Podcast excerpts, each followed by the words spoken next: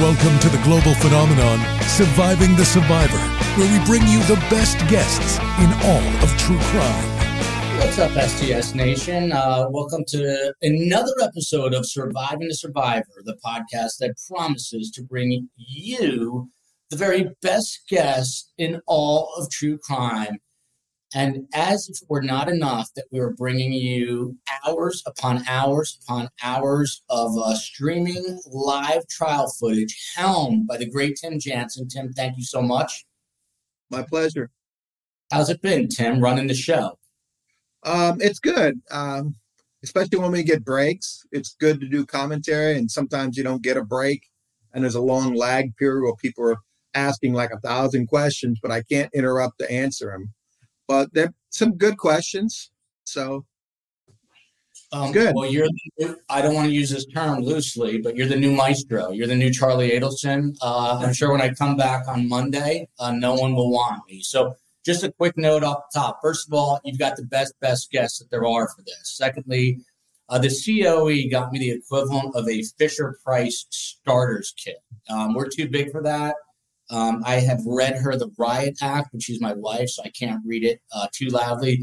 But when I get back, we're going to figure out a whole new way to be live on the road because we're going to be covering more and more trials. But for now, uh, we have to make do. Once again, we are coming to you live from Tallahassee, Florida, from the law offices of Jansen and Davis. And as if Tim were not a nice enough guy, I just met Ryan Davis, look at this. The COE is here in the flesh. And she just heard me say that this is a uh, Fisher Price operation only on the road.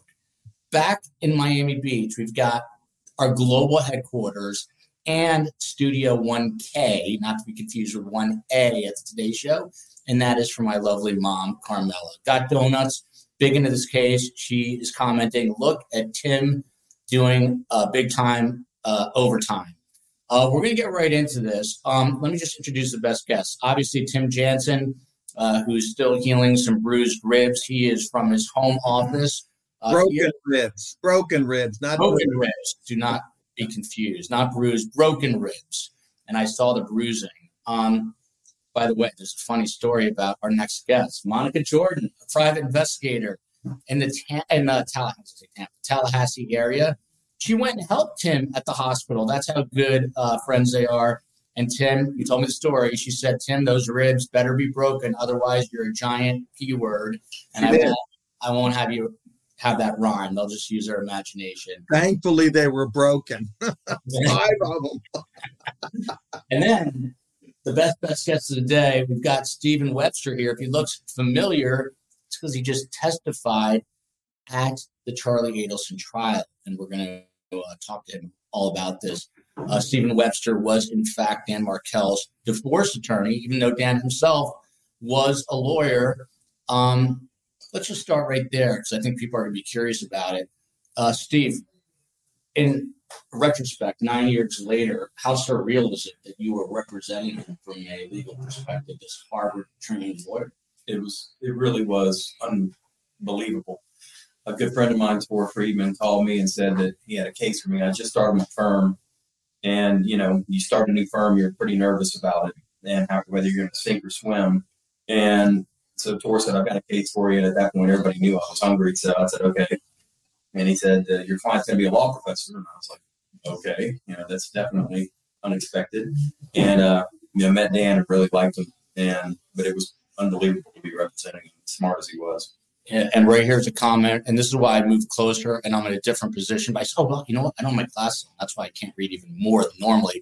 Uh, Julia Nielsen says, go Stephen Webster, uh, uh, go Stephen Webster had so many in tears about how much uh, Dan loved his kids. Um, not to be confused with uh, Wendy Adelson, who said that her kids give their father a kiss every night. And I've talked about that with a few people close to the family, and uh, they question – whether or not the kids actually do that, but that's a whole different story. So, um, over here, uh, Raul Thomas, friend of the show, broken ribs are very painful. Yikes. Uh, all you have to do is ask Tim Jansen about that. So, Monica Jordan, um, just your overall take on this. By the way, Monica uh, was helping prepare Luis Rivera for this trial. How was that? Easy. he's always tells the truth. He's done this. This is his fourth, third time doing it.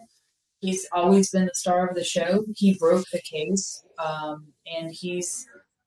It, it's always easy to prepare a witness for testimony when you know they're telling the truth. You know, one of the craziest things about this is, again, you have Wendy Adelson up there, and almost everyone. And look, there's some bias, obviously, anti-Adelson bias at this point, especially among STS Nation. But in me, and yeah, yeah, we'll get to that in a moment, um, for sure. But what's so interesting, you've got this. Her and I went to the same college, Randolph University. She's an attorney. She's this fairly well-educated person, seemingly smart, not very credible. Then you have Luis Rivera on the stand and Ryan Fitzpatrick, who happened to say, but I thought he was one of the best witnesses. Um, and then comes Luis Rivera, and I thought, like you said, I mean, I thought he was just being as honest as could be. I, I believed every word he was saying. Um, and Tim was telling me something interesting, Monica. He said that Rashbaum had to be really careful with Austin because of the Latin King and uh, needs to be respectful, which I thought Rashbaum was. But how did he? I mean, above and beyond being truthful, how do you think he, uh, you know, held himself up there? He does great. He doesn't. He he understands the game, and he's he's really in control of his emotions. And he is frustrated. He's he's frustrated that he got lumped into something because initially they were told something very different. And that was, you know, to get these children away from his father, and he originally didn't want to be a part of this. He wanted to rob Wendy. He was like, "This is the stupidest idea any of y'all could come up with. Let's just rob her." And, uh, and he has said that from the beginning. But I don't think uh, he, he he's not going to embarrass himself on national TV and in front of a jury in a courtroom of people, especially when he has seen this movie three times before, and and get emotional and get flapped by a guy that is juggling his own chainsaws and trying to keep all the evidence straight. I mean, a defense attorney in that situation, Tim and Steve both know that. You know, they've got a lot of moving parts in a trial. And although Luis is not an educated man, he is not an idiot. Certainly not. 100% not. And uh, street smarts, as far as I'm concerned, go a long way. People are going to send some email saying he helped orchestrate this hit. That is true. He's convicted. He is spending his time right now.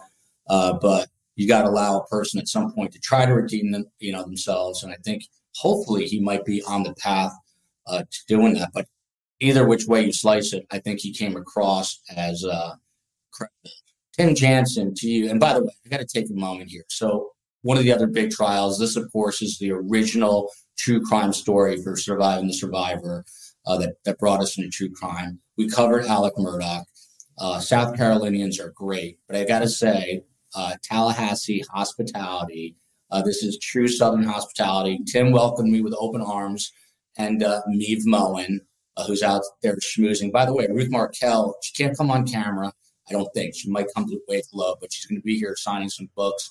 Uh, people of the Tallahassee community are actually coming to Tim's office here uh, to get books signed by her and show their support. But Tim opened his arms, welcomed welcomed us in.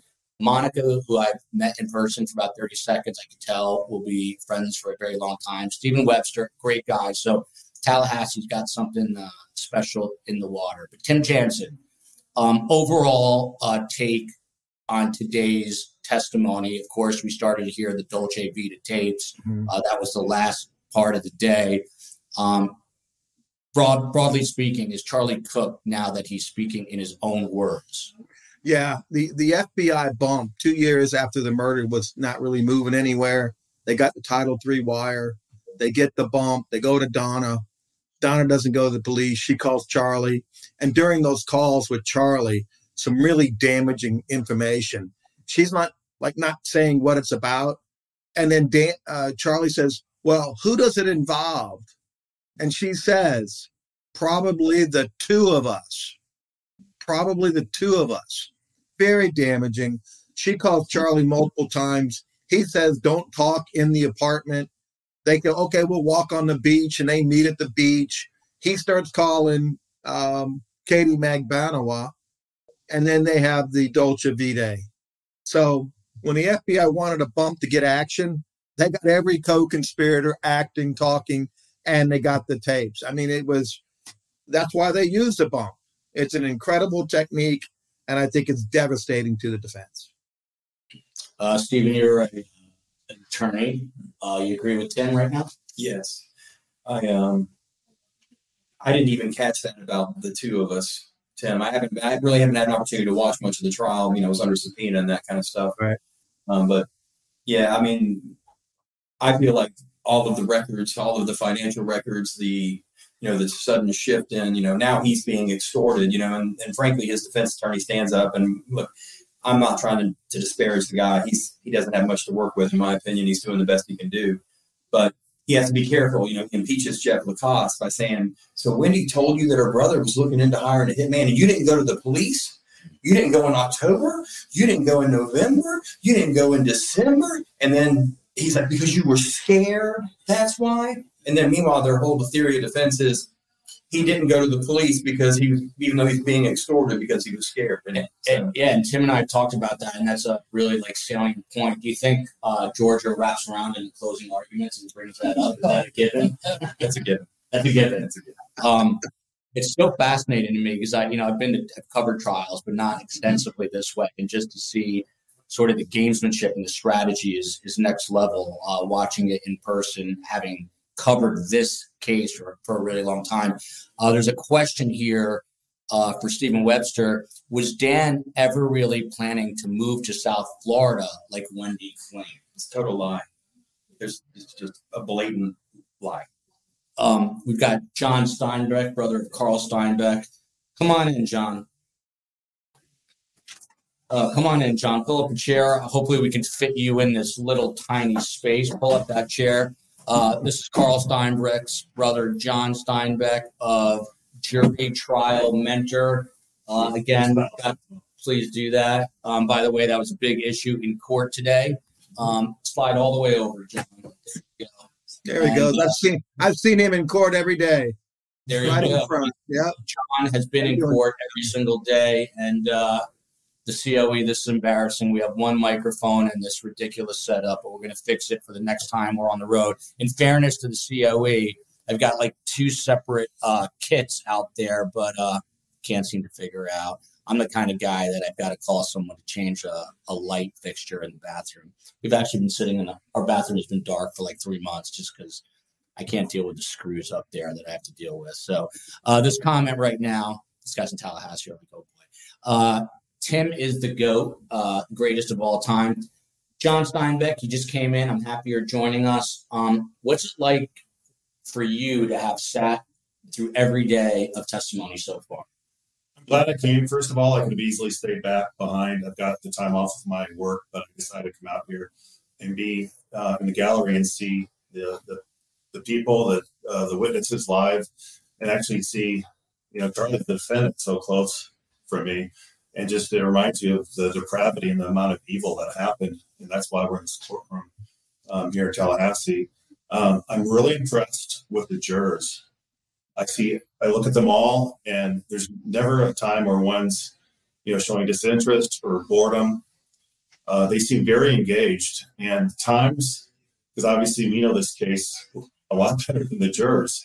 The one, the you know, when those red flags go up, well, this is a huge piece of evidence uh, against Charlie, I look at them to see their reactions, which you can't do, obviously, if you're watching it uh, on, on many live streams. So on the big points, uh, their heads go down. I call it heads down, up.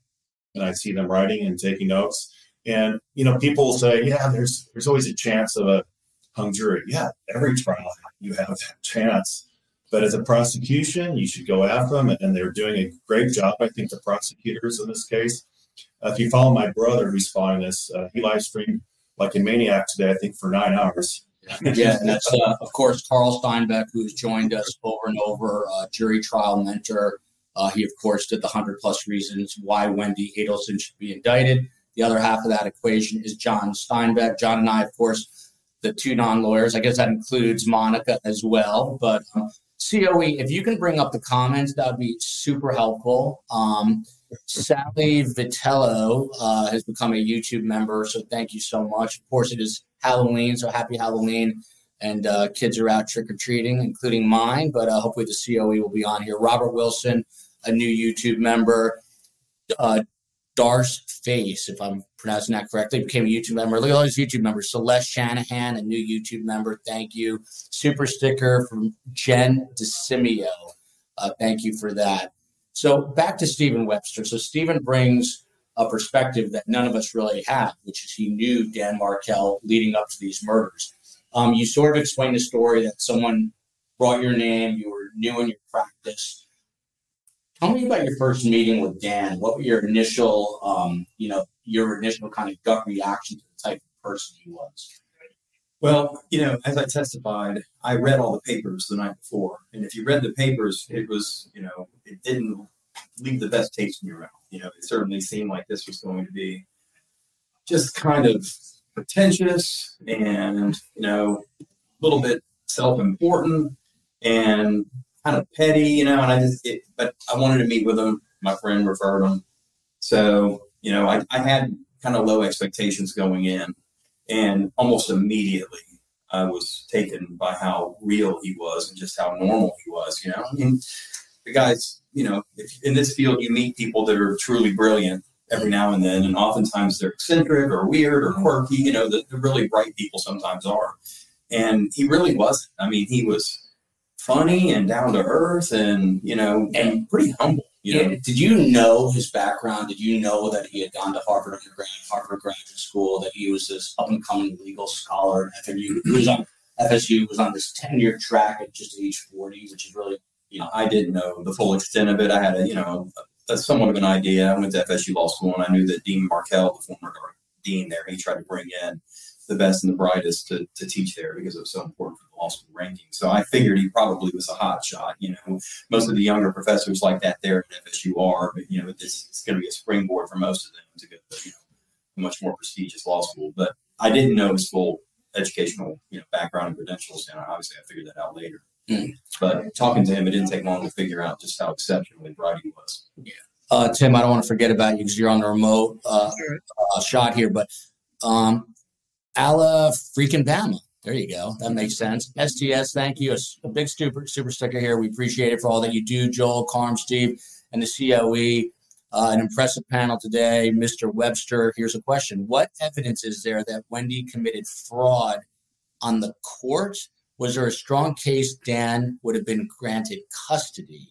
I don't, I don't think it would have turned into custody there but I had absolutely no doubt that we were going to win on the fraud. We were going to be able to prove she committed a fraud on the court.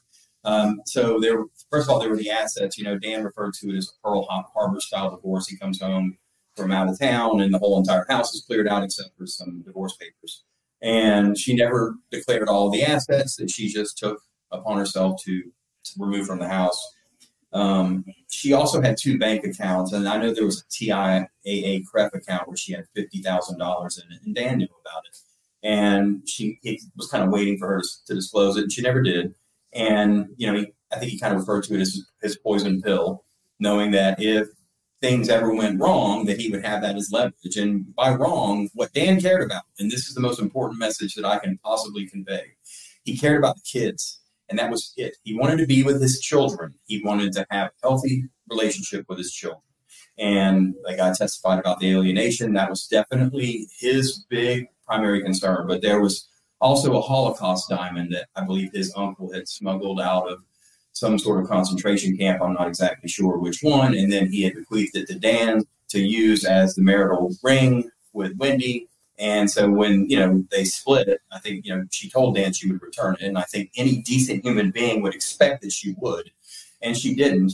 And he was kind of, I think he would have probably let that slide, but by the time we were going to court, that was kind of the two big issues we were going to fight on was the alienation, the failure to disclose all of that, the TIAA CREF account, there's another brokerage account, all of the assets that she took, she never disclosed, and the diamond. And he really wanted the diamond back. And, and where is the diamond today? I tell you, I just finished a book. My mother's a Holocaust survivor that's going through the edit process right now. I would not get handled. That would be something that would drive me absolutely crazy. I've seen the burden on Ruth's shoulders this week. She looks like it's taking a toll on her. Uh, she's going to be here, like I said, in about 10 minutes. Um, but do we know where the diamond is? No, and I think you know it really does speak to his grace, Dan's grace, right? Because you just said exactly how I think I would feel if I had been in his shoes at that time. You know, that is something so personal to the family. I mean, is there a bigger violation that you could possibly inflict on somebody than to take something like that, you know, and deprive a family of that property? So, and the fact that Dan wasn't livid, irate about that before, but that's what was so remarkable to me. It was those kind of things. When I got in there and met him, I was like, wait a minute, this guy is not at all the guy that she and you know was certainly trying to portray him to be, and I was confident we were going to obliterate her in court. And you know, Judge Surstrom was going to be our judge, and I know that Tim and I know Monica are sitting here, and you're never going to outsmart that man. So I knew I didn't really have to do much. All I had to do was not get in the way, and he was going to see the truth, and I knew the truth was going to come out. Well, we lucked out with some really great best guests today. That's why it helps to be um, on location for a trial. Eric Bonomo has a super sticker here to the young lady at the table uh, who worked with Luis Rivera. Even though he was a gang member and career criminal, do you find him likable?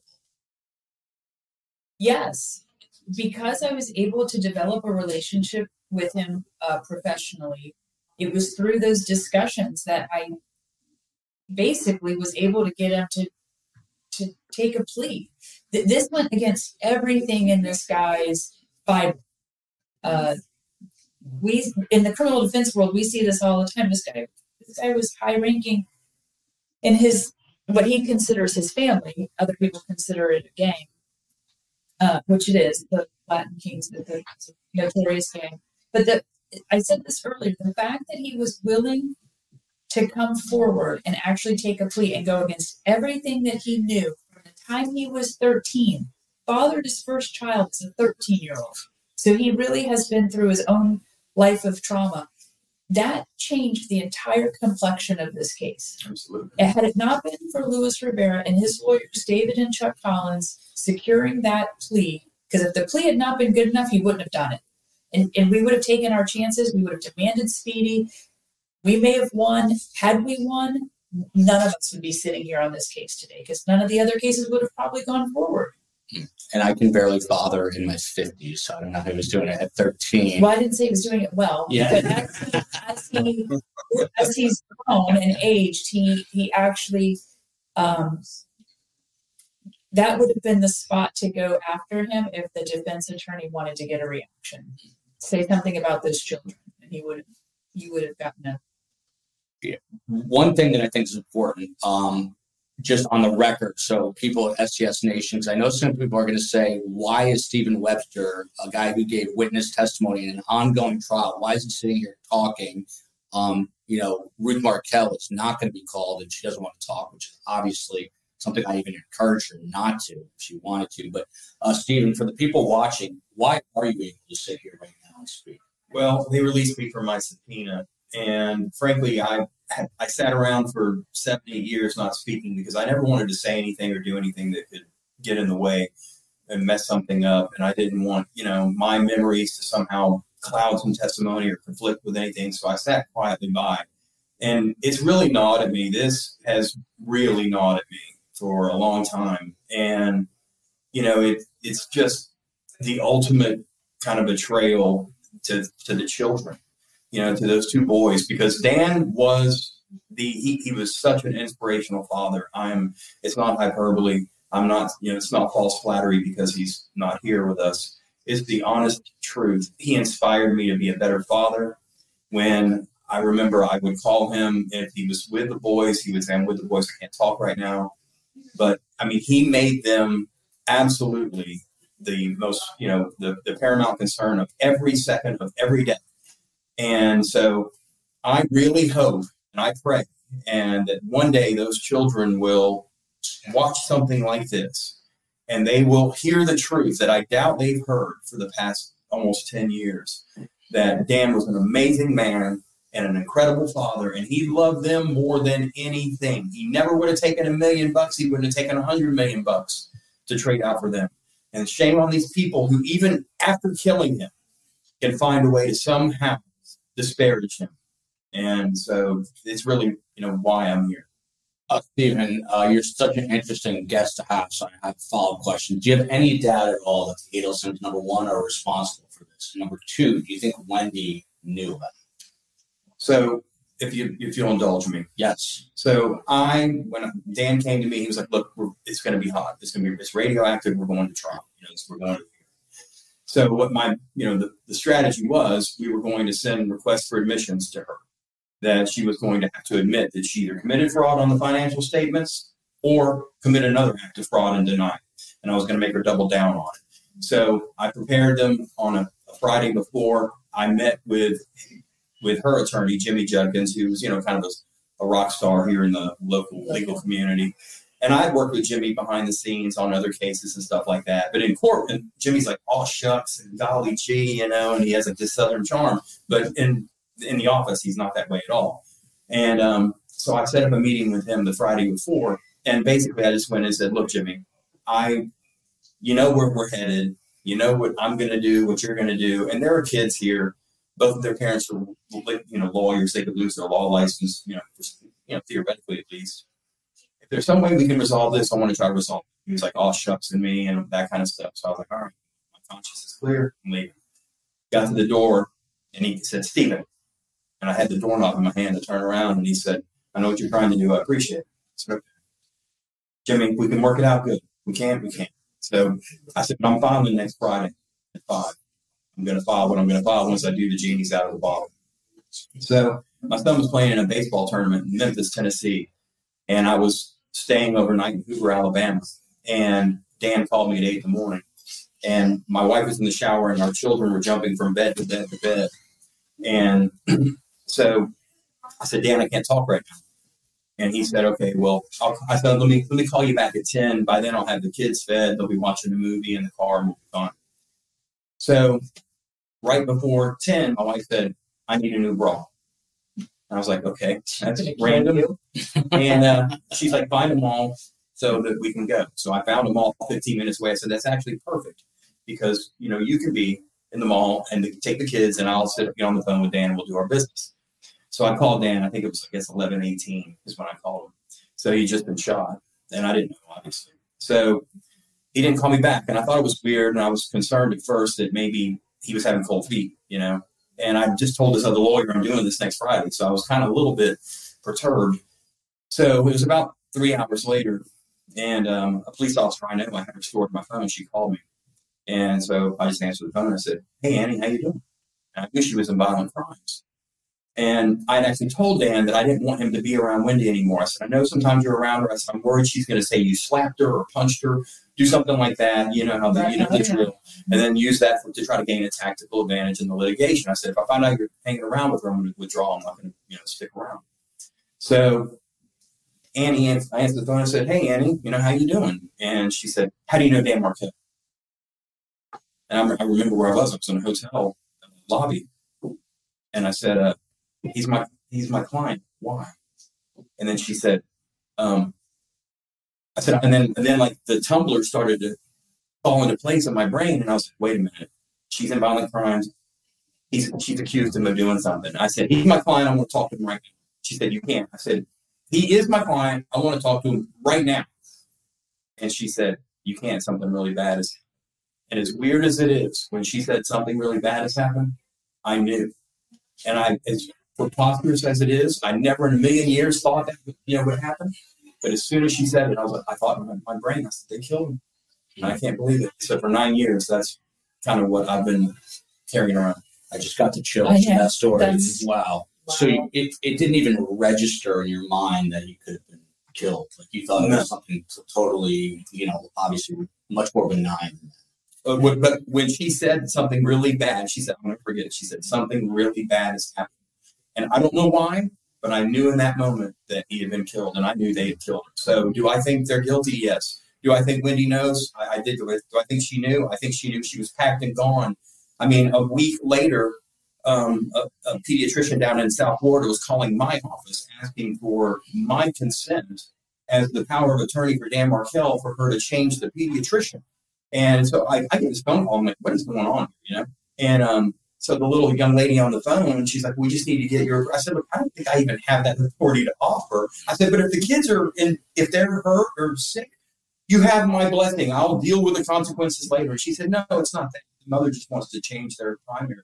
And it hadn't been like a week. So, I mean, she had moved, gone.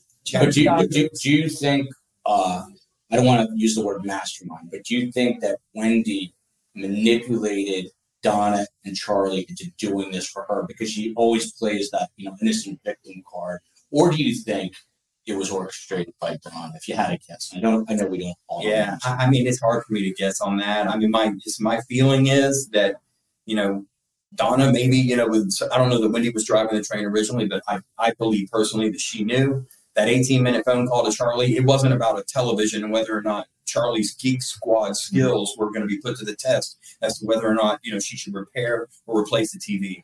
You know, I have no doubt in my mind that that was the final. It's go time. It's still on. And she said yes. Wow. Uh, there's a question for Tim here from uh, Wesley John Holmes, an Australian living in Tokyo, a friend of the show. Question for Tim. Mm. Does this put a little bit more pressure on Jack Campbell to proceed with more charges against the Adelsons with how this is all playing out? Tim? I think, first of all, we got to get a conviction against Charlie. I think the state attorney then want to interview these jurors to see what they thought about the credibility of Katherine Magbanua, see how they felt about her. I clearly think they have enough to charge Donna. Donna with making the payments. Magbanua said, I never worked there. Her making the statement, it's about the two of us. I think there's enough to charge Donna.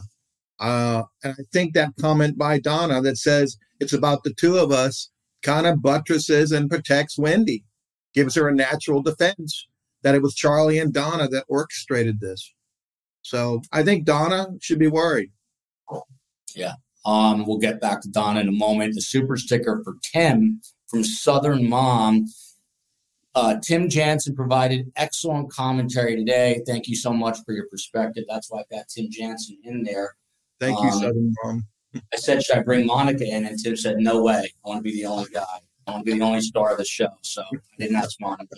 Um, John Steinbeck, we got a comment from you uh, about you. Uh, people want to know who you are. What do you do? Why would you be at this trial? Why are you interested in this uh, if you're not an attorney? Uh, because uh, I wrote a book about parental alienation called Brainwashing Children. It's what happened to my son and myself years ago. I was able to restore our relationship. Today we have a healthy relationship. He's 23. And being that I've been following this topic for many years, and parental alienation basically is one parent typically in a separation or divorce poisons the other as leverage and basically tries to wipe out that parent uh, from life. Familiar, by the way, and that's what happened to me. So when I say uh, when I saw this story come across, I think it was Daily Mail. It resonated with me because of the similarities that happened to me, and as I tell, told Ruth uh, this week, the main difference between myself and Dan Markel was that I'm still living. Um, and I, I have feeling they had a potential to do that as well. So that's why this case resonated with me. And then I was bothered by the fact that it was taking so long. Like, wait a minute, this happened uh, seven years ago when I joined the case. And my brother, and that's why he's on the case. He's on this case for one main reason, which is the duration of the case. He tells me that had you not told me the case when Carl joined it, it was last year, so it was eight years in had it not been that duration factor, he's just like scratching his head going, How the heck can this be eight years in and they still haven't gone after? And then he did a deep dive into all the evidence against everybody. And that's when Carl got brought in by his own volition. He surprised me one day. We're sitting around going, Carl, do you know so much about this case? He's retired now from the military, so we had the time to do it. So that's why. And we started talking brother to brother. I said, Oh, Carl, we got to sit down and record you on camera because your take on this is brilliant. And it was it's more of a forceful, I guess, uh, take. And um, he's he's very very disturbed by the duration of this case. But uh, now he's uh, commenting on every day. Just go to Jury Trial Mentor. So that's how I. Jury Trial Mentor is the channel, of course. Uh, Carl and uh, Tim Jansen, and the other uh, the third musketeer in that group is John Singer, who's been texting me throughout proceedings. Uh, it's interesting. I, I, feel like there's a different perspective watching it at home. Uh, John um, sort of thought that the line of questioning uh, yesterday with Katie Magbanua really was not good for the state, but in the courtroom it felt good. Um, I don't know if you caught that. Did you see? I didn't get to watch much of it. Okay. Uh, plenty else to talk about. There's a question here for the great Monica Jordan. Can't believe I'm in her presence. It's unbelievable. Michael Faraday. This is a super sticker from overseas because I see what looks like a pound sign. Um, is the panel, Monica Jordan, convinced that Wendi visited the scene after the murder and possibly relayed the information to Charlie via WhatsApp? Uh, shout out to Fancy Fiction and uh, some of the others here, uh, Katie Cool Lady, who was on the show last night, they actually kind of drove the route, and it doesn't seem like a logical route to have taken for Wendi. What do you think? Well, I believe she was there. I absolutely believe that happens. Luis Rivera has said from day one that lady, that lady, because he never knew her name, that lady, we saw her. And whenever we would do proffers and debrief and meet with the government, meet with the state attorney investigator in Georgia, and there's a couple other assistant state attorneys on it that no one really believed them.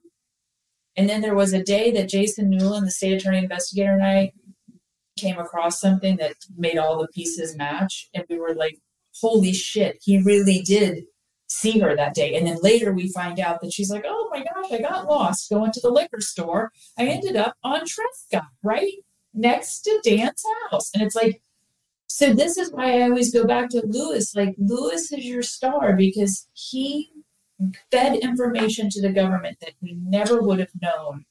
And, and they never would have known to have asked him. So I absolutely believe I trust Luis when he says he saw her the and uh, the great Meve Moen has told me that uh, Ruth Markel has entered the building. She's uh, here. Obviously, her book, The Unveiling, is all about this case. Uh, she's going to get mad at me. She's in this room, not Ruth Markel, but there are a lot of uh, people really doing a lot of work behind the scenes. One of them is Karen Halpern Cyphers, and she is uh, here. She has probably been the biggest help to Ruth Markel of anyone. So, uh, special thank, you know, special thank you to her um, for just being here and supporting the whole crew. Uh, there was an interesting moment in court today, John Steinbeck. Actually, Tim, let me go to you. I keep forgetting that you're here. You're sitting in your house with broken rib. Um, but this was interesting to me. There was kind of some some high drama early on. Uh, a juror basically stopped proceedings today, and I'll talk about this juror in a moment. He, I could see out of the corner of my eye. I had a great vantage point uh, this particular juror raised his hand and said that he had to, that he wanted to speak to the bailiff privately outside. So they halted proceedings. Now, this particular juror has been interesting to me because uh, he's sort of the one juror, and John, I'll have you weigh in on this as well, making sort of odd faces. I can't tell if it's a smirk or a smile, and it's usually when Daniel Rashbaum is speaking. Everyone else just seems to be pretty stoical, except for this one particular juror. And he's the one that raised his hand. And what it turned out uh, was that some women behind me were speaking, and they were actually uh, being distracting to me. So I couldn't imagine as a juror. Tim, how commonplace is something like this to just halt proceedings? What does it do for the flow of the state of defense? Well, you know, the bailiffs in the courtroom, or each judge has bailiffs watching so no one is making gestures, no one's nodding their heads, trying to affect the jury or trying to intimidate the witness. That happens in every trial. Uh, my understanding was three women were talking. One has bad hearing, the other is a retired cardiologist, and the one is a very wealthy, wealthy uh, advertising executive. And the third person was there, used to work in my office, she texted me and said, I'm getting out of here. I don't want to be a part of any of this nonsense. So, and then you had that terrible incident where someone's phone went off twice, and then the next phone went off, and it was Ruth Markel. and the judge made Ruth leave. Um, and I think they, the prosecutors went to try to tell a judge who it was, but he had to, he had to enforce his rules. And I saw Ruth came back in. Um, they don't normally allow it. I think Steve will tell you if Judge Hankinson was on the bench, those people would either been held in contempt or they'd have been thrown out much earlier. Hmm. Uh, so, Steve, you're the uh, other attorney here. Uh, usually, we're all attorneys except for me, but this is not the case this time. The question on the screen from John, I think I'm losing vision at a very bad pace. I might need an ophthalmologist, not a cardiologist. Uh, you think they would arrest Donna during this trial? Question mark. Steve, do you think there's any chance um, that they would ever do that without getting a conviction first? I, I don't think it's likely. You know, I mean, you can look. I, as much as anybody, I wish this thing could have come in seven years ago. But the little bit that I've been able to watch now that I was released from my subpoena, I am awestruck that the dogged determination of the FBI and you know, the, the Tallahassee Police Department and the state attorney's office and the state attorney's investigators. I mean, I'm hearing on these phone calls that George is referencing. This is phone call 2289. I'm thinking to myself, people are out there listening to, and they have been for years, the thousands and thousands of phone calls. So all hands are on deck right now, like Tim said, to get this conviction of Charlie. I mean, a guy can dream, you know. I mean, I could dream right now that that's happening, but I don't believe it'll happen until after. So, just to be clear, though, let's play hypothetical here. Charlie is convicted in a few days. Do you think after that, Donna would be next? And if so, potentially how soon? I mean, I think that the state would probably need to take a breath, like Tim said, talk to and you know talk to interview jurors, kind of go back and really kind of roundtable, you know, what if anything new came to light during this proceeding in particular. And I mean, I think you know you're probably looking at best case scenario two three months you know after the conviction going to a grand jury you know it could happen faster maybe they're ready to roll but i mean you know they've been deliberate in every step of this process and it's paying dividends now. I mean, there's no two ways about it for me. You know, I mean, I, you know, I wanted this justice seven years ago. Monica said, you know, they had to they had to play with the cards they had, and they only had Luis. You know, he was the only one that was willing to to step up. And you know, kudos to Monica and the attorneys because they look like geniuses right now compared to a woman who turned down full immunity to hear that jail cell, you know, playing behind her. So yeah. So. By, by the way, McSpunky, super generous. He just uh, gifted another Surviving the Survivor uh, YouTube membership. I appreciate that. Um, someone here says, I just lost a comment, so I'm not going to read it. I'm reaching over here. We've got this cockamamie setup. But uh, it's obvious Donna is unstable. Why is she trusted with children? Uh, Stephen Webster, that is a question for you. Um, you know, I have to say, I very briefly met Phil Markel. Or, you know, I've known Ruth, but I met Phil in passing, very quiet, um, sort of understated guy. But I understand why Dan is the father that you described him as, because if Phil Markel was his father, which he obviously was, he uh, created a, a, wonderful human being to uh, to to raise him. And uh, we're getting visitors. Kathy Monkman Hyam has just entered the uh, law office as has Judy Tsang uh, Judy is going to come switch out with John Steinbeck as we continue to talk about what we saw in court. Tim Jansen waving hello. Judy? She's in your office, Tim. Oh, I'm sorry I'm not there, Judy. Oh, thanks for hosting us. I've got a bottle of your water. Judy, you're, um, you know, you just landed on a flight from North Carolina. What are your impressions? You've been watching it on uh, the television, on the YouTube. YouTube. Uh, what are your impressions so far? Yeah. Is the state winning this case? I think so. I'm very biased, of course, mm-hmm. but I think they've been doing a really great job today with all those the wiretaps and the phones. Yeah, and I've got to say, you know, STS Nation is a true crime community. I say best guess, better community, but the issue is that there is a, to use the phrase that everyone is using these days, a confirmation bias. Everyone wants the Adelsons convicted, and John alluded to this, but you always have to be concerned are the jurors seeing what we're seeing? Is that true, Monica? You just never know. I I struggle with this all the time because they're hearing it for the very first time. And so when I'm sitting through a trial, and, and Tim knows this as well, we've we've seen this movie before, so we're not hearing it. So we're able to say, "Oh, that came out well," or "Man, this witness is really watered down." But as far as somebody that is hearing it for the first time, you, it never ceases to amaze me. They get hung up on something that is so inconsequential. You know this as well. You're like, who who gives a shit that the car was burgundy? Like who can you know like they'll get hung up on the color of the car like the, you know, and it have nothing to do with the facts of the case. Um, most times they they get to the resolution they want, and that's you know what we're there for. But yeah, I never, I always struggle with that issue of whether they're seeing it the same way I see it. Hmm. We don't have enough distractions. Is that uh, is that Windsor yelping in the background, Tim? that is Windsor in Georgia. Yeah. Uh, tell them to tell them to pipe down. So here's another sticker, twenty dollars from Go Georgia. Uh, Luis seemed. This is for you, obviously, Monica. Luis seemed cognitively affected after years of drug, alcohol abuse, poor nutrition, and jail.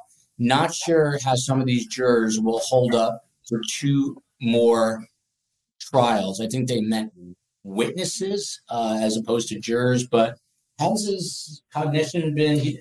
You know, I saw him when I first walked in the room this time and I saw him. He looked like he had aged tremendously, and I said, "Oh my gosh, are you sick?"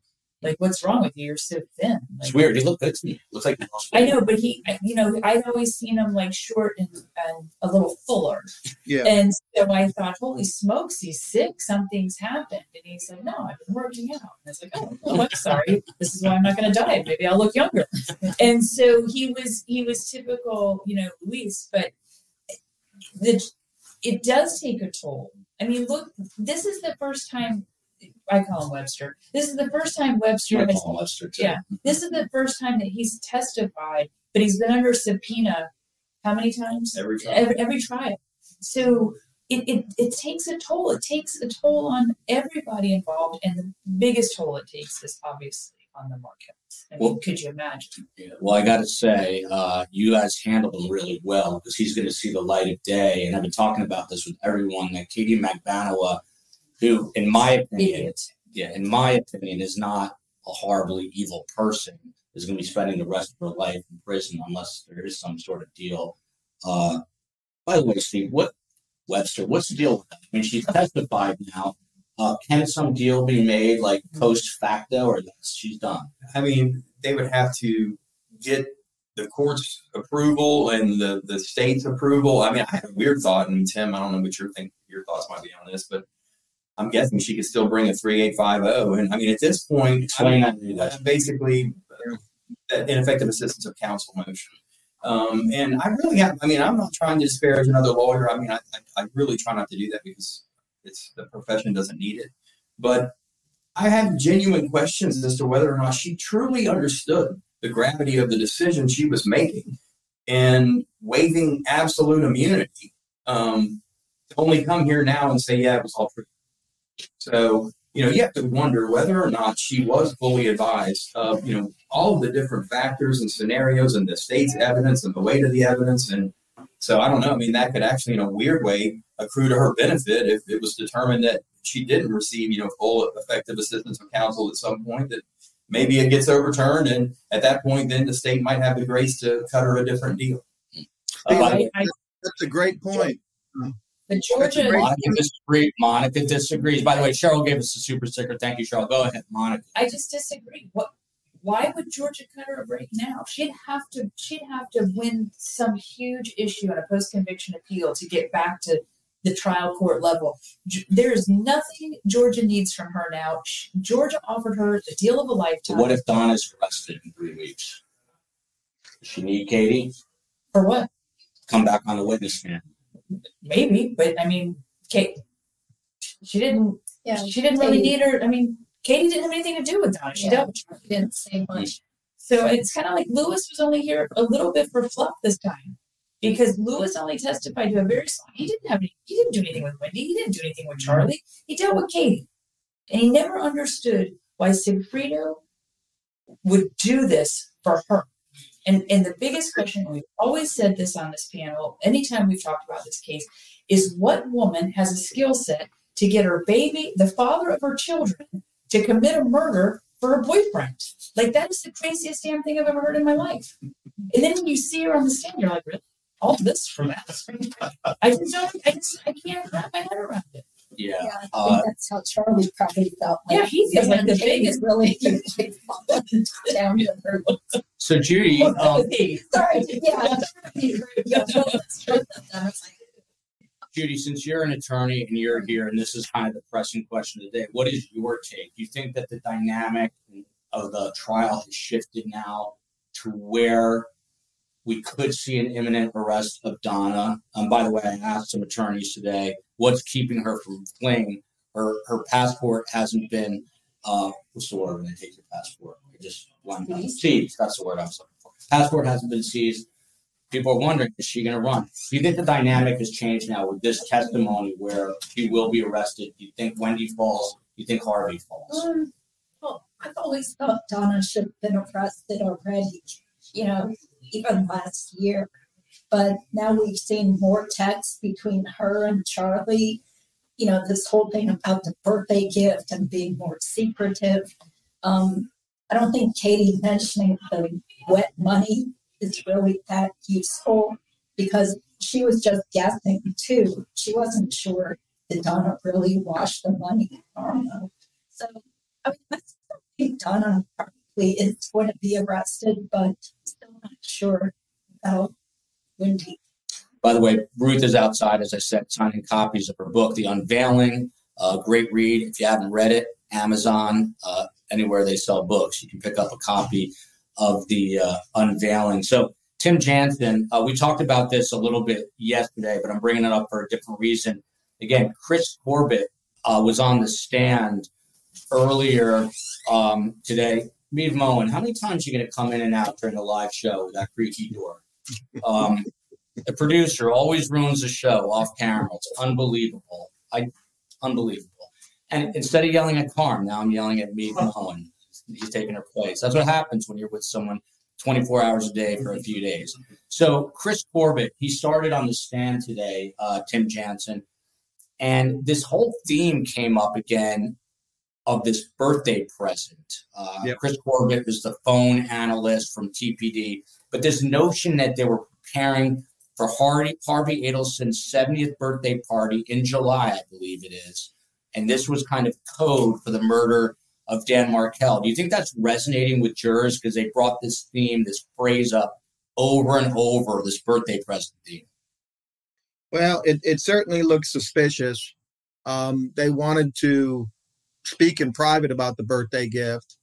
Uh, you notice in one question she asked Wendi Adelson, was the birthday gift the, the murder of your ex-husband? And she goes, that's absolutely horrible. Um, but now that you unveil this family, and you look at the family, it's a very terrible family, horrible people trying to control her life, her future, her, her business. And now we know they were involved with the murder of the husband um, and the son who has a, a weird relationship with his mother.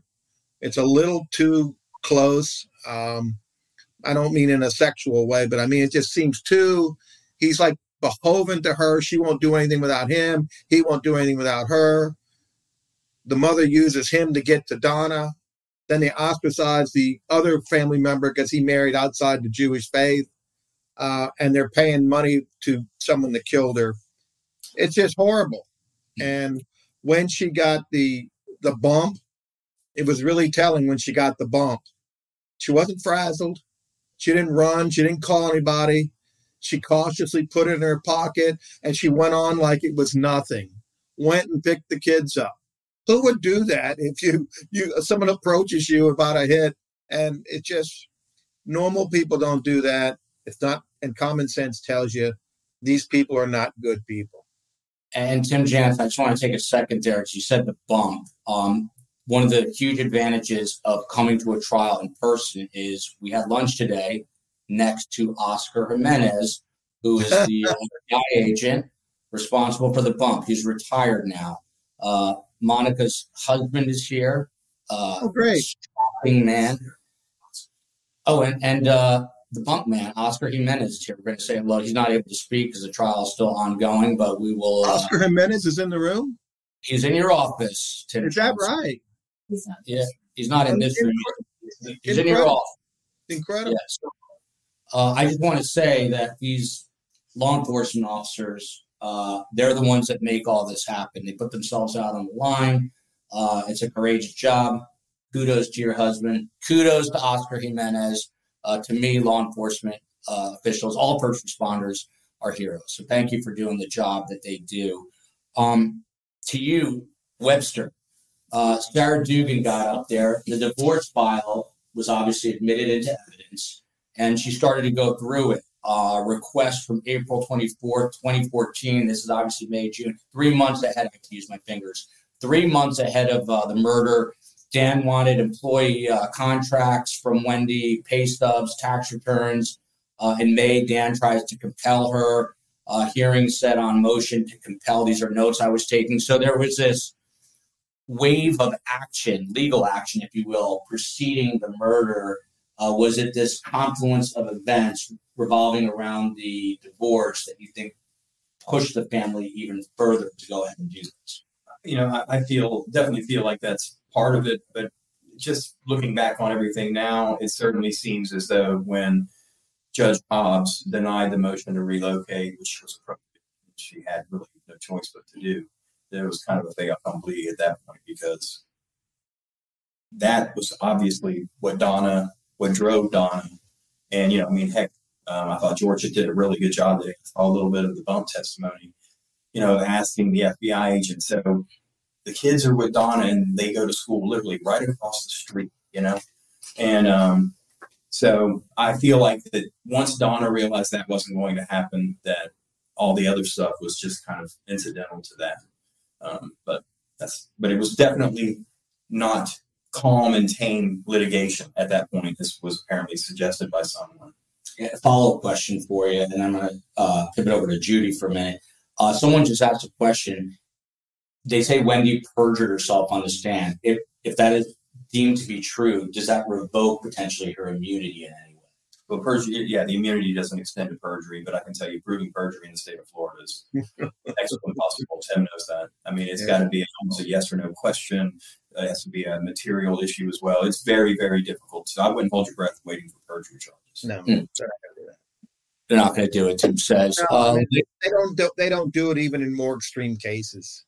Yeah. Uh, than this. You're hearing it from two Tallahassee lawyers, uh, one from North Carolina, Judy Tsang from Lady Law Sandra. She says, I believe great lawyers in this case uh, are both on the defense and prosecution side. But question to lawyers uh, on the panel should Daniel Rashbaum partners also be more involved, Judy? We haven't really heard much at all. Well, it's not just about speaking. I'm sure Kate Myers is doing lots of who knows what, you know, taking notes, thinking of strategy, you know, coming up with new questions, because you really do have to think on your feet when you're cross examining somebody. So just because you don't really hear her talking doesn't mean she's just sitting there, you know, writing disparaging post it notes to Charlie, as we saw in the beginning. Um, so big thank you to Therese Gowett, uh, super sticker, who she writes, thank you to Joel and the COE. Uh, you have the best guest and channel. Thank you very much. Uh, Van or Vaughn writes, Judy is tiny. My first time meeting Judy. She's also in the corner over there, and it's. I don't like it when people make fun of Rashbaum height because I'm a very short person myself. He's not making fun of. Uh, Daniel Rashbaum is uh, five six on a good day. I would say. bad. I thought he was more like five three or something. So he was actually a little bit taller than I thought. Um, Avon Strand, uh, super sticker, great coverage and honesty and commentary. Thank you. We try to do that. And then McSpunky giving away another uh, Surviving the Survivor uh, YouTube membership. So thank you for that. Um, it is hard to believe that anyone could be pastier than Charlie Adelson, but I have just surpassed him in that um, department. So moving on to uh, the bump here, there's a few things that we've got to get through. Um, he posed as a Latin King. This is Oscar Jimenez, who happens to be in T- Tim Jansen's office. They, they played the video. Monica, I don't know if you watched that part of it today. Uh, I've seen the video before. Um, I was curious how effective you think it is for the jurors sitting in there. Uh, they played it all the way through and, uh, you know, I thought it was very effective.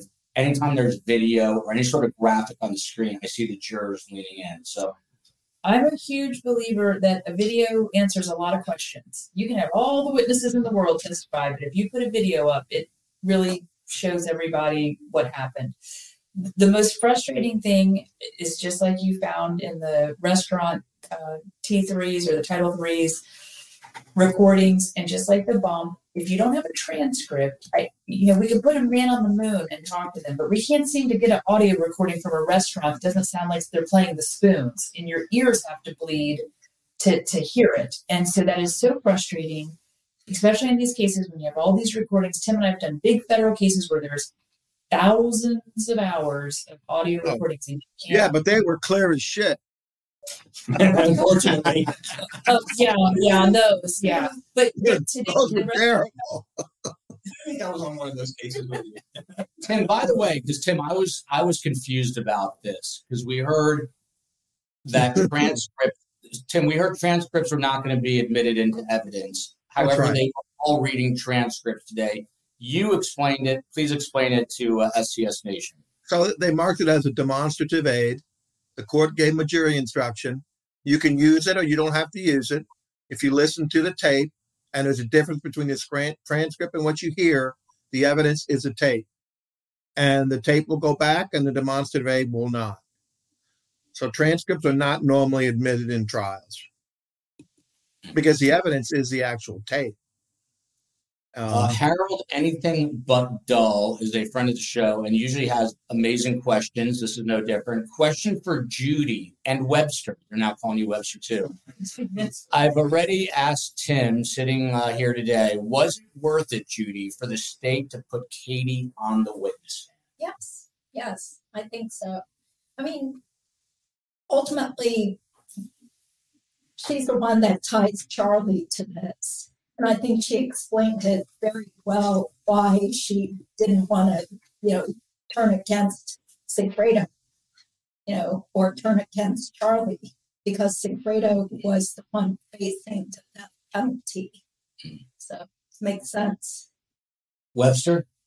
I agree. Um, I didn't get to watch, you know, a, a, significant portion of her testimony, but I did get to see some of uh, Mr. Rashbaum's cross examination. And frankly, I thought, you know, I think he's doing as fine a job as I could hope to do if I were in his shoes. Um, you know, but I thought she did a pretty good job, in my opinion. The way she said, "Yeah, I mean, like I didn't come forward. I've been trying to, I've been trying to avoid taking responsibility for this, uh, you know, for seven years, and I mean, it's just not that remarkable to me. And especially in light of all the bank wire transfers and the, you know, the checks and everything else. I mean, it just, to me, if you're looking past your testimonies because you're trying to find out, and, and nobody's going to convince you otherwise. So we're going to now ask the only non-attorney outside of myself, uh, Monica Jordan from Joseph Neal. Why didn't they ask Katie if Wendi was part of the plan or the conspiracy? You have a theory. I believe because George is never going to ask a question she doesn't know the answer to. So she probably knew the answer. She knew Wendi would say, never dealt with Katie. I only dealt with Charlie. And so why throw that out there to kind of muddy the water? They're trying to convict Charlie. Just one thing I'd like to add everybody is so raced to the bottom to get to Wendi. There's no statute of limitations on murder. We can sit here for 10 years and finally something will come forward. Maybe one of those children will finally come forward and, mm-hmm. and report something they overheard mommy and grandma and Uncle Charlie and Grandpa talk about, they can then come back with that new evidence and, and charge her. If they charge her now and they can't get a conviction, she's done. Double, je- double jeopardy applies and they can never go back after her. So I think it's very smart for the government to sit back and wait. It has been a slow and methodical uh, way that Georgia has conducted this case, and it's been very effective. She's gotten three convictions so far one through plea two through trials, jury trials. So why? I don't, I don't think she should. You're not going to hurry Georgia to do anything. Georgia is just a very methodical lawyer. She's a great strategist, and I think she's done a phenomenal job here. So why would you screw it up by racing to try and indict Wendi or Donna or even the grandfather if you're not going to get a conviction? There was one piece of Wendi's testimony that is stuck in my uh, head, and that is when she said very disingenuously that and Webster, I'd like to get your take on this, Stephen, to me. Um, that every night the boys go and kiss goodnight, Daddy, Danny Markel's photo. Do you think there's any credence to that? I didn't know she said that. She said, so that every night they go and kiss daddy's photo. I think that I think that'll blow up in her face. I think that'll blow up. I don't think a jury will like. Well, first, Steve, Sorry. what time? That's I just I just didn't think I could just five. So Uh, Monica, on a new level. I'm sorry. Uh, Monica, why, why is it going to blow up in her face? She she secreted the children of Miami. They Change their don't- they she, the kids don't even have the same last name. And I know they say all this blah blah blah about we're trying to protect the identity of the children and we didn't want all this. You brought this to the table. You killed their father. You you or your family had a, a hand in this. The, the fact to now try and say to this jury, oh, this wasn't that bad of a divorce. We were going to figure this out. We were going to Mom baked some banana bread. we were going to co-parent and oh my gosh this has been so horrible they kiss you know what the kids may kiss a picture of their father every night but it's probably not at wendi's house Um, Stephen, someone here, I'm going to get to this question on the screen in a minute. Brooklyn Pistola. Uh, can someone estimate roughly how much the Adels, Adelson spent on lawyers in the last decade? Just a loose estimate. And it's tough. not enough I think I think Tim's better. Tim, Tim Jansen, last decade, the Adelson's expenses on attorneys. I think John Laurel got two hundred and fifty thousand. I think um, Dan Rashbaum got three hundred and fifty thousand. I think the jury consultant probably got two hundred and fifty to three hundred thousand. That's for this trial, but they're asking cumulatively. We'll just have to multiply that. Oh, I bet they spent over a million dollars um, over the over the nine years. Oh, I'm sure over a million dollars. This is another interesting question, but let's go to this one. Is this trial, Monica, and this has been interesting to me, attracting in Tallahassee the level of interest that the Alec Murdaugh trial attracted in South Carolina? And I have to tell you, at the Alec Murdaugh trial, it was a lottery basis. I know this because I work in media. You had a lineup in the morning. Same deal with the Lori Vallow Daybell trial, the Brian Kohberger trial, which we are going to cover. It's going to be next to impossible to get the courthouse. Here, it's a big court, but there's not the sort of throngs of people that I thought would be here. But there's tremendous global interest. 2020 episode, another Dateline episode, another 2020, uh, the Wondery podcast. Do you think people in Tallahassee are interested, or it's just more of like a global phenomenon? And if not, why not? well the first thing is I, do think there's an interest but you have to understand this is our third trial. So it, we're not really seeing anything new. We just have a one different character this time. So there is a an interest um, as far as you know will charlie get convicted and will charlie take the stand and that kind of stuff? I think you'll on those days you'll you- you'll see more uh, population in the courtroom you have to understand we've had some of the biggest trials in the southeast. We had the rachel hoffman murder. We had a ci killed by a drug dealer i worked on that case. We've had uh, a, a podiatrist who was tried for killing his wife and trying to hide her in the pool i worked on that case. Um, we've had we have three major universities here. We and we have a ton of high-end legislatures and those type people. We've had big big murder trials here i would not say this is the biggest the only thing is that this is we've we've seen this one a couple of times that's why i think less Ted people Bundy. You had Ted Bundy up here also. I, I don't think this is big as Murdaugh. because Bundy, Yeah. go ahead. The reason, the reason Murdaugh was so big, he was so big in that community. The family ruled that whole town. His father was in the courthouse. They had his photos up on the wall. The whole community wanted him to go down. I mean, they all had interest because they somehow were all affected by this family. This case, everybody was affected because he was a law professor. And we were shocked that it happened in Betton, a very affluent neighborhood, and the way it was done. And it is the third trial. Um, I think if Wendi gets on trial and her mother gets on trial, if Wendi goes on trial, that'll be big. That'll be big, I think, up here. That would be massive. I think that would be massive. You know, nationally, internationally, people are very uh, interested to see that. Uh, Bonnie Lee Lopez, big friend of the show, up in uh, Chile, Vermont. It's supposed to drop 20 degrees here, by the way, overnight. I'm not looking forward to that. Um, how do you feel things ended today after all the testimonies? The COE must have switched this out. Um, is Charlie, Chaz, as she calls him, closer to the big house, Judy? Are we a step closer yes. to conviction? yes, I think so. Yeah, it's very damaging. And I was just talking to Katie slash Kathy. She was there. She said that the jurors seemed like they were like nodding their heads, writing more during what are. What are you most interested now that you're here in person? You're going to go to court tomorrow. What are you most interested to see in person? Um, to see what Charlie looks like in person. Yeah. He looks pasty like me. I'll give you a hint right there. pasty. um, Steve, to you, had Donna taken no action on the bump and never mentioned it, would we be here today? How critical is the bump? I think we would still be here. I think that they, with all the financial transactions and Katie not working there and everything else they had with Charlie, personally, I believe they still would have gotten there. Um, certainly makes it a lot more appetizing for the state that she did act on it and did contact them. And I heard a little bit of their their phone conversation, and it's just so artificial that that I, I like once again I it, it's it smacks of ongoing conspiracy cover up and, and awful code talk. So so anyway, yeah, I, I I do think we would have gotten Charlie, but I don't believe you know I'm still going to speak it into existence that we're going to get Donna and Wendy. And uh, so, you know, but without the bump, I mean, it, it certainly would be a much weaker case against Donna, I think. Um, KCL, who's out in Salt Lake City, and I just got rid of her comment because I'm a knucklehead and I don't remember it. Um, but she had an interesting uh, question, and since I'm doing this uh, solo, I'll never be able to go back and find it.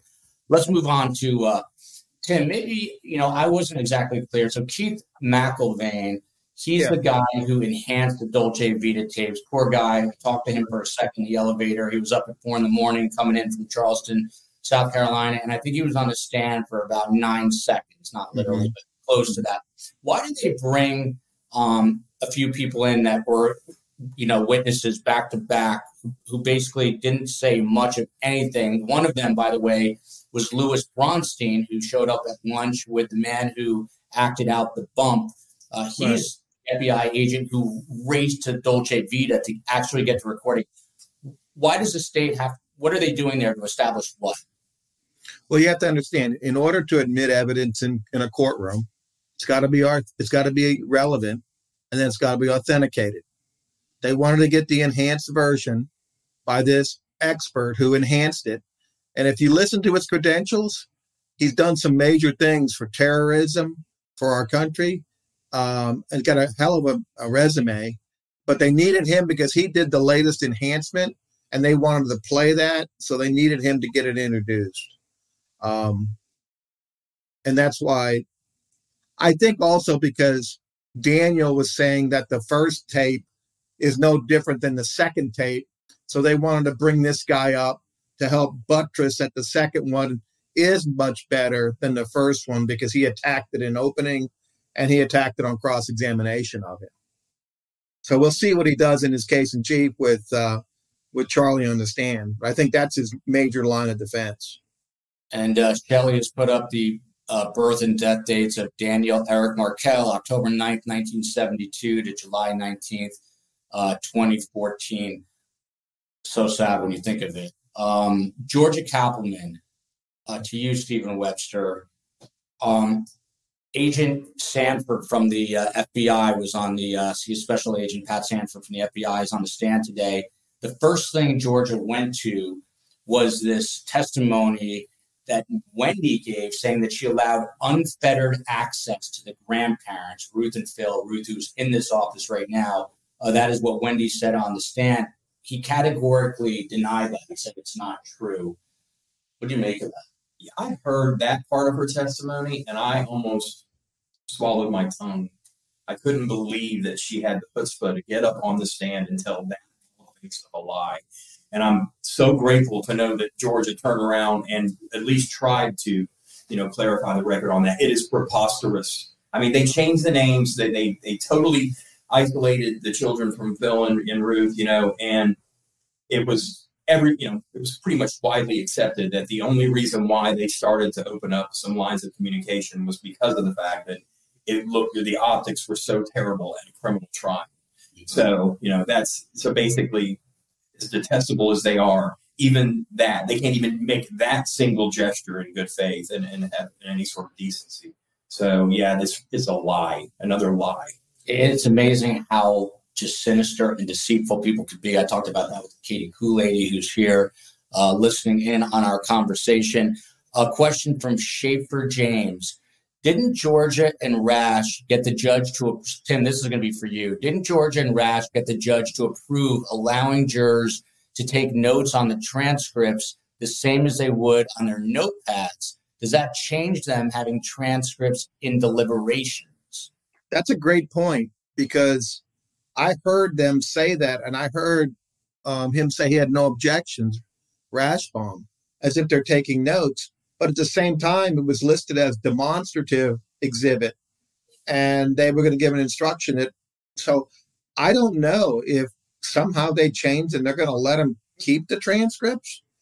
Uh, I would be amazed. I, I, that was something that's really important to figure out whether the transcripts are actually going back because they wrote notes on them because they weren't supposed to have transcripts and they added and that was a motion in limine to keep the transcripts out and it was granted. Now, mm-hmm. Katherine Magbanua got up there and she authenticated the transcripts. But I don't remember them overruling that. Maybe they did it at a sidebar, but I remember her saying that about you could write on the on the transcript. So I guess it's unknown if they're going back, but I've never seen them go back. By the way, I remember KCL's comment. I don't know why, but somehow my brain works in weird ways. Monica, the comment was on a um, the uh, I guess it's the Dolce Vita tapes where Charlie says to Katie Magbanua that he would have been at the airport already. KCL says that that could be the most damning single piece of audio that he would have basically raced off to the airport if he knew that they were coming for for him.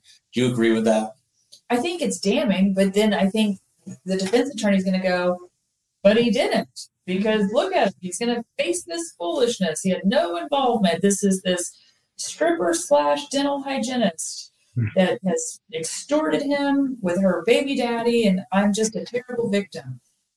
They'll cut it both ways. Or if, if they had that kind of evidence on us, they'd have us be extradited us on a plane right now to the court, you know, to the jail. Right. Mm-hmm. So the defense attorney can spend that, but by the prosecutor can too. The yeah, the STS has given uh, Wendi, of course, she called Dan Gibbers. They've now given her the name Fibbers. They're now calling Wendi. Awesome. Can you tell us what gibbers means? Does anybody know what that means? Judy? Judy would know. Like what a horse makes, like the sound that a horse makes. Is that what it is? I, I've never known. So. It was just a, a word that was. Well, we felt it was disparaging. Yes. Yeah, it was a safe word, but it was disparaging. And it was used, obviously. hold on, Katie, lady. Weigh in, Katie. I think it's a derivative of gibberish. Ooh, uh, derivative of gibberish. Interesting. Thank you. Katie Kool-Lady coming out of left field. Yesterday it was uh, Fancy Fiction. You couldn't see her today. It's Katie Kool-Lady. Uh, Judy, to you. Did they ask how Katie knew the murder had taken place when Sigfredo called to report no, it didn't. done? Yeah. Why not? Probably because Katie didn't remember that part when she spoke with Georgia. I'm just assuming. Tim Jansen, anything else you would like to add to that? Why uh why not? Listen, that was like the $24 million question. If they proffered Katie, they would have asked her. And if Georgia didn't ask her, it's because either the answer was bad or she didn't have an answer. So if she'd have said, oh, because Charlie called me and said it was done, trust me, that would have been introduced in the trial. Uh, by the way, STS Nation, send me gift ideas for uh, Tim Jansen. I brought him a bottle of Bulleit bourbon. That is not enough. So uh, let me know. Maybe a maybe a set of uh, STS golf clubs. Let me know a cruise. Guys, a cruise. A cruise. We'll get a cruise, cruise to rest my ribs. I'm gonna get Jansen a cruise on his lake in his backyard, and that's the uh, lidocaine patches. Lidocaine patches. uh, hey, Mona says does anyone know anything about Dan's? This is for you, Steve Webster, about Dan's sons being aware of the family implications in their dad's murder. Do you know anything about the sons are doing at point? You don't. Okay, that's that's a quick, short answer. I like that. So, Monica Jordan, back to you. A big part of the back half of the day today, and we're going to get see the cross from Danny Rashbaum. New mountain bike. That's funny. Say again, Tim. Someone was getting me a new mountain bike. My bike is fine. It's stronger than me. on Facebook Marketplace. Yes, uh, Tim Jansen's mountain bike looks impeccable. It's hard to believe that uh, he had an accident, uh, but he uh, he in fact did. We're trying to cycle some people in and out. Judy saying ever the gracious human being wanting to let John Steinbeck get back in, but uh, it's not to be. Uh, we will unless you guys want to switch out. I think we're good. So. Um, the jurors, these tapes. They play the Matsuri tape, the Dolce Vita tape. I don't know. I can't remember if we did Matsuri today because now my brain is so wiped out. But all the wiretaps that they went through today, the there was an option for the jurors to put on their headsets. They all put them on, and I was watching them throughout this entire uh, playing of the Dolce Vita tapes. They leaned in. They had monitors right in front of them. They were leaning in the entire time like this. Even the juror that I, am sort of suspect a little bit what does it tell you that that kind of um, um, you know material, audio, video, what you're talking about before, had them so like enraptured in the moment in the courtroom? They're they're hyper focused. They're super engaged. This is great. This is great for the government. Typically, when it's a bad fact, and we see that sitting on the defense side, Tim and I are like, "Oh shit, here we go." They're really zeroed in. Um, but for the government in this case, I think that's a huge win for them. It, it shows that they really want to concentrate. They want to hear. They're they're looking at the screen. I think that's very important um, body language for, and, and positivity for the government's case. Hmm. uh, here's a question for steve webster from marianne creighton. Why would katie or her ex-husband it was her baby daddy technically sigfredo garcia want to kill a total stranger they never knew Charlie's going away for the rest of his life, and Donna should be worried she's next. I mean, the big question is here, and I know you don't want to, and I don't want to do this, and I, have said this countless times on the show. I think Daniel Rashbaum is a good attorney. I think he's a good person. He's got a very difficult job, but is this really, really bad defense? Should he have come up with a better? I literally, leading into the trial, would ask my wife's an attorney and she's the smartest attorney I know. She was a prosecutor, worked with Georgia back in the day. I would ask her, what is their what what is going to be their theory of defense? You know, I mean, what is it? And if you have a better one, then chime in on the comments. But you know, and at some point, you kind of have to go with what the client brings you at some point. And you know, I have to, I can only surmise that Charlie and his family, this is what they have, you know, they brought forth to the attorneys as what happened. And so, you know, he's going to present the evidence that his clients say is true.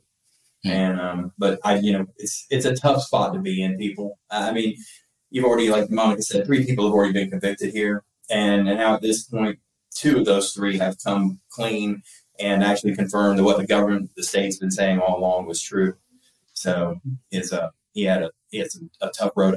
Did you say your wife is the smartest attorney you know? My father-in-law is an attorney too, works with Tim. So I'm the third best attorney in my family. And, uh, so not ten. Okay. Uh, go ahead. Well, what I was going to say is, is that in this situation, if, if they're going to go forward with this extortion defense, it's almost like a self. I, my opinion, it's almost like a self-defense claim, and you have to put the client on in a self-defense. Um, but do you put Charlie on to to tell this story because it's it's so disingenuous, it's so incredible that I find it a really tough sell um, to be like we were like you said we're so scared. We're being extorted. You come, you kill my brother or my brother-in-law and then you come and try and extort me there'll be a race to the fbi's office. I'll knock you down trying to get there. That's what happened here. And so i but like i said i think an extortion defense is very similar to self-defense.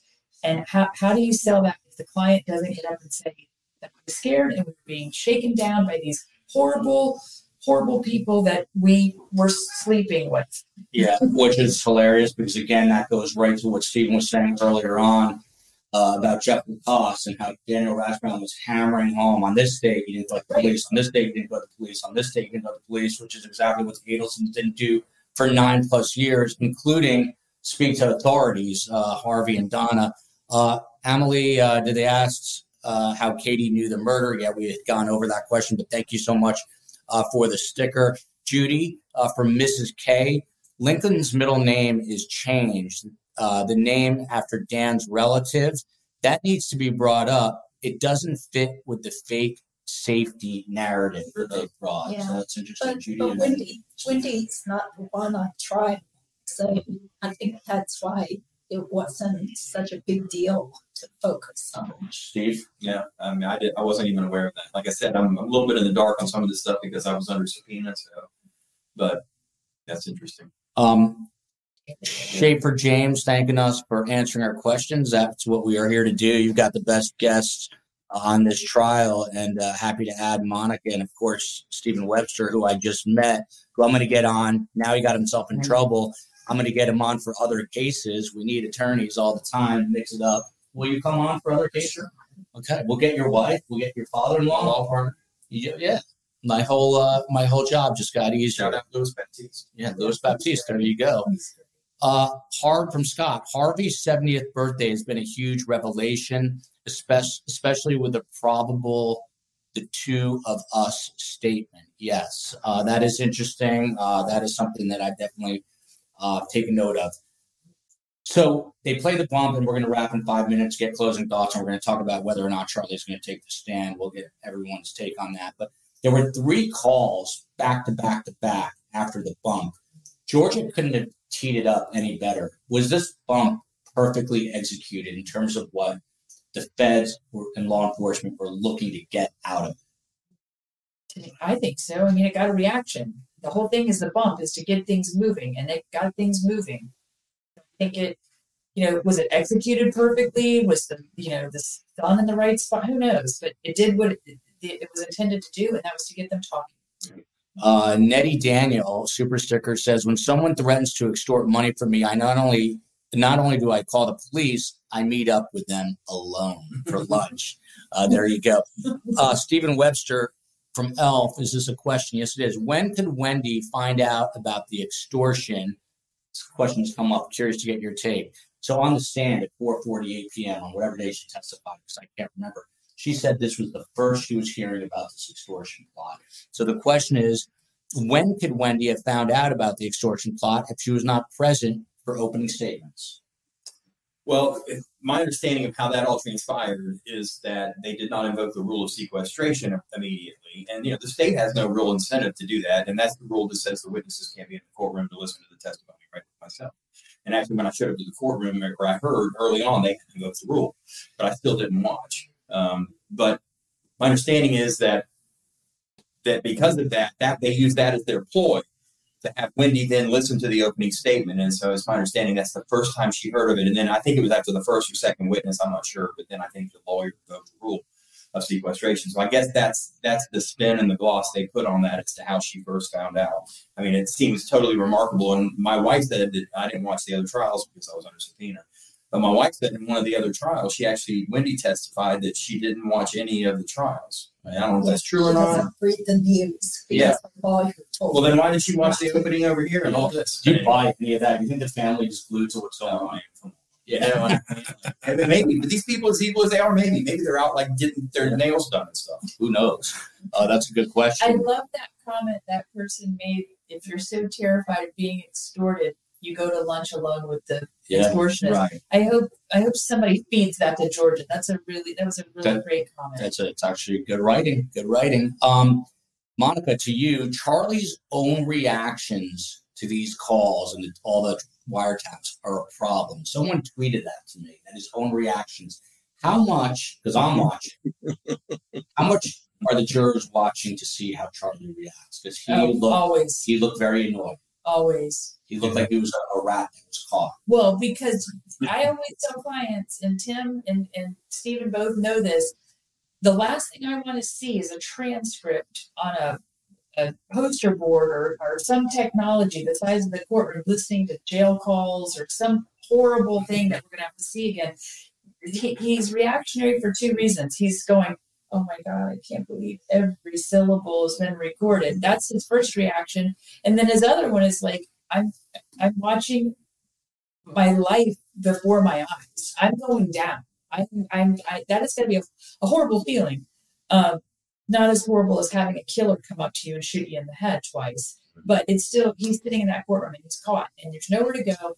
All eyes are on him and he's having to face, he's having to face this. And the jurors always watch this. We are constantly trying to educate clients on their behavior, their mannerisms, there's oftentimes I have them taking notes or doing something so that they're not super reactionary to whatever's going on in the court. By the way, the COE with an amazing comment to those who joined us 12 hours ago. No wonder it feels like I ran a marathon. Not kidding. 12 hours ago. Tim, you're the next to Steve Cohen, you're the lowest paid employee of mine. And then comes my wife.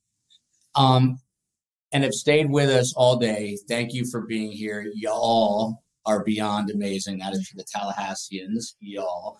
Um, final question, and then we'll get closing thoughts here. Judy, how close is the state to wrapping right now? Um, good question. What, what witnesses do you think would be needed at this point? Tim Jansen, I think they're pretty close to the end of the list, right? Do you know? I think I think they'll rest tomorrow. I think they're going to get the um, the wire calls where Katie's talking about the six five seven zero. Remember the, the, the, how much it costs to go pay that bill? I think that's the only thing they haven't introduced. I don't know what else they'd introduce at this point.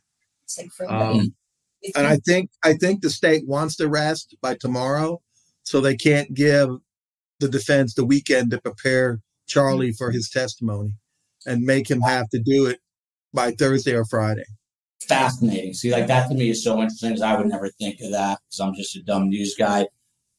MJ lives. I don't think he's alive anymore, but I like the name. And uh, we're going to get to your answer right now. He's asking, uh, anyone know if Charlie plans on testifying? Would he have to if the state calls him? Uh, or could he decline? Thanks for all you do to bring justice. So let's wrap this up this way. Judy Tsang has her own YouTube channel, Asian American Legal Focus. She has been on this trial way before STS was. She does a great uh, job at it. Judy, I already asked you what you're looking forward to. Will you see Charlie Adelson in person testifying this week? I think so, based on what Monica said. what about your legal expertise? Well, I mean, I've always heard that criminal defense lawyers do not want their clients to testify if they're pretty sure they are guilty. I mean, that just opens them up to so much bad cross examination. I think it's really, really risky for Charlie, but he's so narcissistic that he may insist on testifying. So we probably will see him this is a good idea. Someone says I should put Tim's name on a plaque somewhere in Tallahassee. I think I'll put it on the side of Monica's house. and see if she goes to that. Um, Monica Jordan. Tim, I can't believe I'm in the presence of Monica Jordan. Uh, Monica Jordan, will we see, first of all, Meave Moen, Steve Cohen, and I were supposed to head back tomorrow. Do you think that Charlie will take the stand this week? I think if you're going to do, like I said, if you're going to do this extortion defense, which is like self defense, t- typically in self defense, you put the client on. I don't think they're going to put him on. I just, I think the risk is too great. Um, it, it didn't help Katie. I mean, I, I, everyone is salivating for him to take the stand. Um, Tim, Tim and I have done a ton of trials together. I can probably think of on one hand where we the client testified that it wasn't either he said she said case or a self defense case, and it's just not terribly successful. I just I just don't think he's going to be um, he's going to be able to pull it off. You can't pull it out in closing, and you can't pull it out if you're lying on the stand to the jury. Stephen Webster, this guy's an egomaniac. He had a license plate, uh, narcissist. It said Maestro. Uh, does he want? Does he want to take the stand? I didn't know that. So, he, so that's the that's where the Maestro comes. Yes, like yes, his license plate. I think it was a Ferrari, right? Ferrari. Yes. yes. So subtle. Subtle, very subtle. Do you think he takes the stand? And I guess if your answer is no for some reason, Could the trial possibly be over this week? Yeah, I mean, if, if he doesn't take the stand, I think just based upon what Tim just said, that you know looks like looking at the witness list that they they kind of exhausted all their witnesses, then it would definitely be over. Um, I mean, let's see, charging jury instructions, charging conference, what say Tuesday. I mean, I think you could have closings on Friday, um, and nothing inspires a jury verdict like Friday at five o'clock. But um, you know, as far as him testifying, I I actually agree with everything that Monica just said. I the the textbook says he has to testify at this point, um, but I get the impression that the attorney is trying to testify for him, and good for him. I mean, he's he's, he's taking his chances where he can. He's trying to get the narrative, weave the narrative in into his questioning, and I just don't think that you know my experience with you know people like this is deep down he's a coward, and he's not going to get on the stand and face either Sarah or Georgia cross-examining him. And I hope he proves me wrong. I hope he turns out not to be a coward and a fool instead, because I want to see him wilt under their cross-examination. That would be fascinating. How would, if he is convicted, Monica Jordan, this is my last question, how would Charlie Adelson do in a state prison here in northern Florida? He will have wished they sought death, that he would have gotten the death penalty. Explain. Because he would be in complete isolation.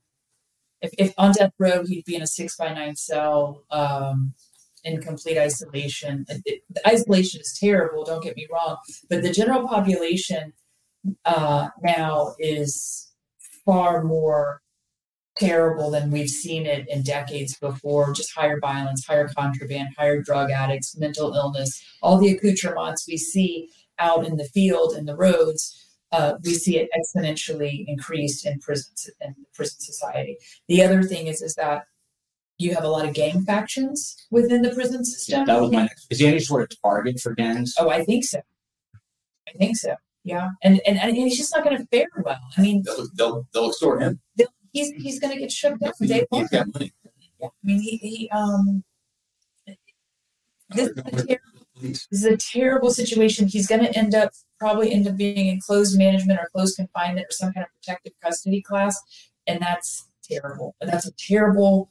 Uh, do you start to do you start to look? By the way, prison is my absolute number one biggest fear. Well, that's, it should be. That's kind of how we have societal norms. I guess I'm somewhat normal, but I don't think Charlie thought about it.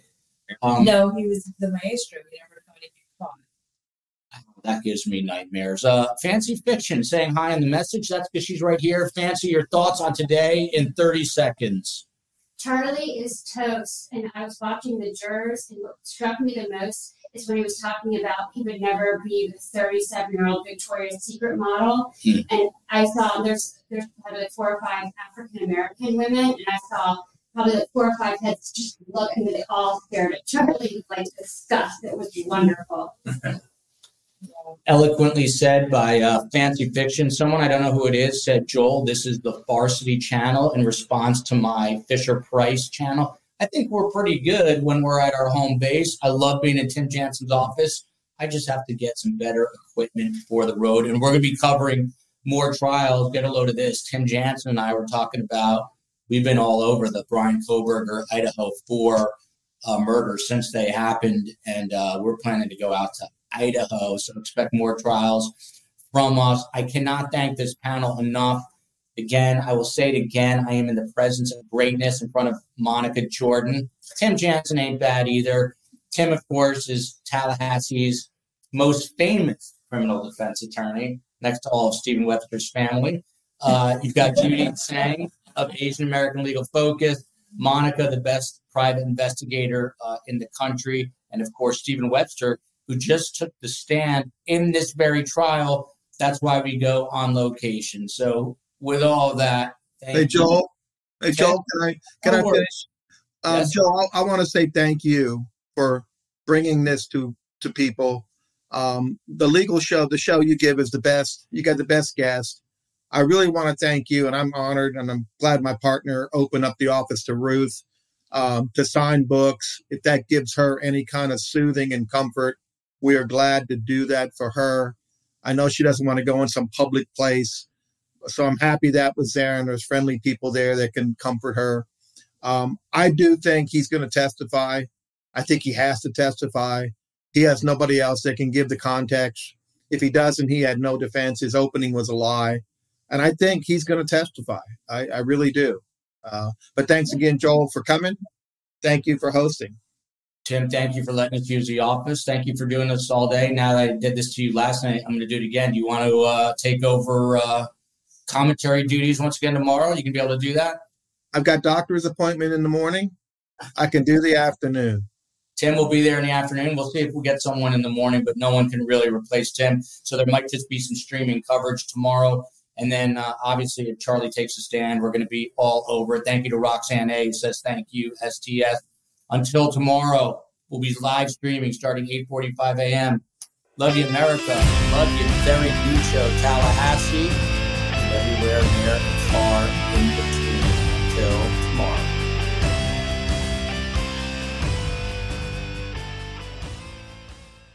Final seconds of the game, a chance to score, and the chance has gone begging. If your business's commerce platform keeps missing the target on golden opportunities, get the MVP you deserve. Get Shopify. Shopify is the commerce platform revolutionizing millions of businesses worldwide. Whether you're a garage entrepreneur or IPO ready, Shopify is the only tool that you need to start, run, and grow your business without the struggle. Shopify puts you in control of every sales channel so whether you're selling signed football boots from Shopify's in-person POS system or you're vending vintage shirts on Shopify's all-in-one e-commerce platform, you are covered. And once you've reached your audience, Shopify has the internet's best converting checkout to help you turn them from browsers to buyers. What I love about Shopify is how no matter how big you want to grow, Shopify gives you everything you need to take control and take your business to the next level. Shopify powers 10% of all e commerce in the US. And Shopify is truly a global force, powering Allbirds, Rothy's, and Brooklinen, and millions of other entrepreneurs of every size across over 170 countries. Plus, Shopify's award winning help is there to support your success every step of the way. This is Possibility, powered by Shopify. Sign up for a $1 per month trial period at shopify.com slash ranks, all lowercase. Go to shopify.com forward slash ranks to take your business to the next level today. That's shopify.com slash ranks.